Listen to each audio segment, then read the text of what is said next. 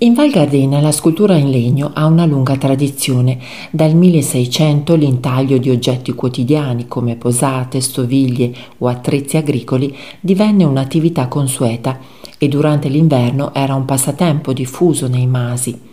Nell'epoca barocca divennero famosi per la produzione di presepi, diversi da quelli tipici napoletani, e proprio per questo ancora più apprezzati. Nel corso degli anni si sviluppò anche l'artigianato artistico. Le opere d'arte sacre e profane attirarono sempre più acquirenti, fino a costituire nel 1700 la principale fonte di sostentamento della popolazione della valle. Alla fine del 1800 nacque la prima scuola per intagliatori in Val Gardena.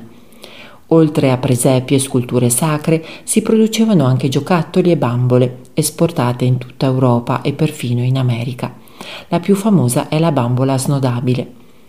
Dopo il crollo dell'industria del giocattolo, seguito alla Prima Guerra Mondiale, i maestri intagliatori gardenesi iniziarono a produrre soprattutto oggetti in serie di alta qualità e pezzi unici di artigianato.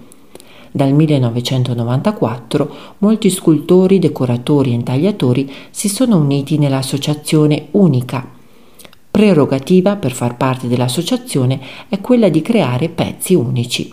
Ad Ortisei è possibile visitarne la galleria con tante opere d'arte di grande valore. Una volta all'anno, a settembre, una trentina di artisti locali espongono circa 200 opere in legno alla fiera unica di Ortisei. A comprare un pezzo unico forse ci si sente anche un po' unici.